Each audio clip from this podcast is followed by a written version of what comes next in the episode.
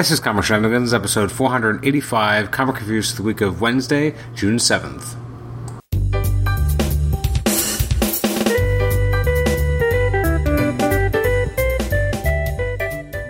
Welcome to the Comic Shenanigans podcast. I'm your host, Adam Chapman. This is episode 485, where I take a look at some of these selected releases from the week of Wednesday, uh, I guess June 7th. Uh, so I'm recording this on the 17th, so this is already comics that are 10 days old. So I'm going to be super quick. Um, just I my schedule's been blown up lately. I've had things had to be rescheduled and moved over. So uh, unfortunately, this reviews episode is way too late for anyone to probably care. So I'm going to be really quick because I don't know how many people are actually going to be interested in listening to this episode because it's not quite as timely as I like these episodes to be. Um, and I'm only talking about a few releases anyway. And then uh, our next episode will come out in a couple days. Not sure what it's going to be yet. Originally, it was going to be a conversation with Brian Wood, uh, but as a result of rescheduling, mostly on my my part, unfortunately, uh, due to some health issues, um, that's been rescheduled. I don't know when it's going to happen. It might happen this coming week, which, if it does, means it'll come out on the 23rd. Uh, 23rd was originally going to be our Spotlight on Transformers episode, but it looks like that's not going to be able to happen. Uh, just uh, scheduling issues with people who are going to go see the movie, so uh, it looks like that might be canceled. So I have a, a few spots kind of sh- uh, opening up in the schedule. I remember one time I looked at it a few months ago and was like, "Oh man, if everything goes according to plan, I'm totally set to episode 500." And obviously, that's not going to be the case. Uh, but you know, it keeps you fresh, keeps you on, on your toes.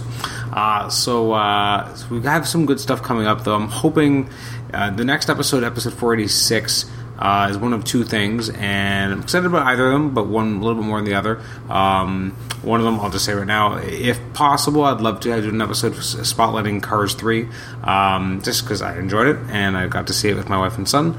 Uh, but if that doesn't happen, uh, I'll be looking at something else. I'm thinking, I'm, I'm playing around with the idea of looking, taking a bit of a deep dive into uh, Spider Man the next chapter. Um, which um, anyone familiar with the material might ask, why in the world would you do a deep dive on that? Anyways, let's talk about June 7th releases. So, first, we have books that did not get a chance to read. Um, there was a ton of books that came out. Like, holy crap, no wonder I'm behind.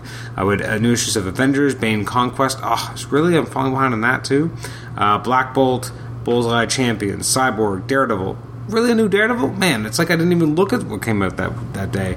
Uh, Darth Vader, Deathstroke, Doctor Strange, Green Arrow, Green Lantern, Hawkeye, Iceman, Iron Fist, Jessica Jones, Justice League, Nightwing, Rocket, uh, Secret Empire, Brave New World, Spider-Man, Deadpool, Spider-Man, Superman, Fall and Rise of Captain Atom, last issue, Unstoppable Wasp, Wonder Woman, Steve Trevor, and Zombies Assemble. Wow, that's a lot of books. That's just some of the releases too. That's not obviously not all of them. So what did I get a chance to read June seventh? Well. I got to read the following books. Uh, so, first up, we have the new issue of Amazing Spider Man. Uh, this is issue 28. Um, it's the Osborn Identity Part 4 one on one by Dan Slott and Stuart Immonen. Um, it's, uh, wow, you know what? I'm, I'm reading this. I'm like, I don't even know if I actually remember finishing this. Like, I'm, I'm, I'm flipping through it. I'm like, no, no, I read this. I read this. Did I read this? Hmm you know what? I'm not even going to talk about this issue. I'm, I'm, looking through it, and I'm like, I know, I know, I watched, I read this, but now I, for the life of me, cannot tell you that I actually have. So uh, I'm not going to talk about that book. Wow, what a what a tease. Uh, so let's talk about Batman 24. This I did read. Um, because apparently I don't read everything. This is an interesting book in terms of styles, in terms of um, obviously Tom King's really deep diving into uh, Batman's emotional state um, after what happened with the button um, and also what's been happening since kind of issue one. I actually thought this was very strong. Obviously, a lot of people are talking about it because of uh, the big ending to the issue, uh, what it could mean or could not mean, or if it just if it's actually going to happen or not. I thought it was well done. Uh, so Tom King's script was script was very strong. The David Finch's pencils were great um, on his pages, but Clay Mann, man, uh, was pretty solid in his pages as well. But there was a bit of a weird dichotomy between the two because uh, Finch's pencils are so specific and have a certain style, and Clay Mann's have a very different style. So at times it was hard to reconcile them in the same story. Um, so it's not like it's bad art, but it's art that is a little jarring because it's very different styles, and there's not really a sense of consistency between tones between them. Uh, I'm going to give it an eight, though. I, I actually thought this was really strong. We have issue number seven of Nova.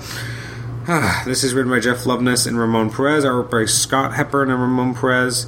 Um, I like Sam Alexander. I don't like what they did with Richard Rider here. It felt like this doesn't really feel like what Richard Rider would do uh, in terms of something that happens with uh, the World Mind.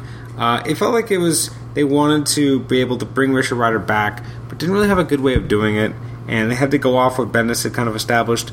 And in some sense, I get it, but it also seems way too easy. And if it was that easy, I feel like we would have got this a long time ago. And it just it just felt cobbled together. Doesn't really feel like it makes a lot of sense because anyone who remembers the DNA version of what was going on with Nova and the World Mind and everything, like the idea of Rich just abandoning the World Mind, the you know the centerpiece of Xandarian knowledge and, and, and culture, just seems like a, a tough pill to swallow. Um, I like Sam Alexander though, and I like his part, but I just thought the parts with Richard and kind of closing off that part of the story just didn't didn't work for me. Um, I'm gonna give that a God, I don't know, like a five. Like I just I found it disappointing. Uh, with the I believe the last issue of um, what's it called Flintstones, and this I thought was charming and fun, just like the entire series has been. Uh, it's sad to see it's over. I did like. Um, uh, I think it's one of the variant covers that, that they published that uh, eschews kind of the classic trope of a character walking away from like a team. Um, I thought this was really interesting. This Farewell to Bedrock by Mark Russell and Steve Pugh.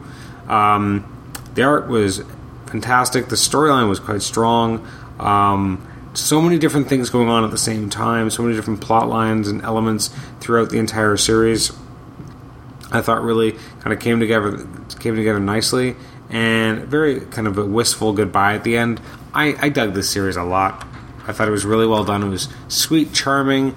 Uh, at times, you know, obviously a little bit more, a lot more mature than the original uh, in, in, a lot of ways, but it also just had a lot of interesting insight and uh, at times cutting commentary. I thought this was really strong. And uh, next up is X Men, or last up, I should say. This is all I'm talking about this week because I apparently didn't read much and I left it to the 17th. Uh, we have X Men Gold number 5. This is by Marc Guggenheim and R.B. Silva. I thought this was entertaining and enjoyable. Uh, Silva has an interesting style, and I think at times, more often than not, a hit. Um, I don't think anyone can make what is her name Prestige her costume work, and so I don't hold that against her. There were some scenes like there's a flashback, not a flashback. There's um, a cut to I guess the expansion and the kids watching on TV, and the details on the faces are like barely there. Like the the facial details are similar to that, similar to that of a Peanuts character, and not in a good way. Um, whereas Peanuts characters do it to evoke a certain sense of uh, these kids could be anybody and very kind of it's cartooning. Uh, this is you know comic books which typically have a lot more detail, and it just felt like lazy. Um, so there's a, most more often than not the work their work worked here. I did like kind of the the sensibility they're going for at the end of what this Sentinel is actually doing and how it's going to be targeting people. That was really cool. Um, I just thought the art more often than not did hit, but when it missed, it really missed. Uh, overall, I'll, I'll give it a seven. So that is uh, what I'm talking about this week on our next reviews episode, which at this rate will probably be up in three or four days. Uh, if I am ever able to get back on a schedule that makes sense, um, I'll be looking at um, Old Man Logan, Secret Empire United, Secret Empire, uh, those ones for sure because I've already read them. Hopefully, being, I will have a chance to read some of the following, including Action Comics, uh, Renew Your Vows, All New Wolverine, uh, Ben Reilly's Scarlet Spider. That's a weird book. I don't even know what that is. Dark Days, The Forge, which I'm actually not excited about for some reason. I don't know why. I, I hope someone will tell me that I should be excited.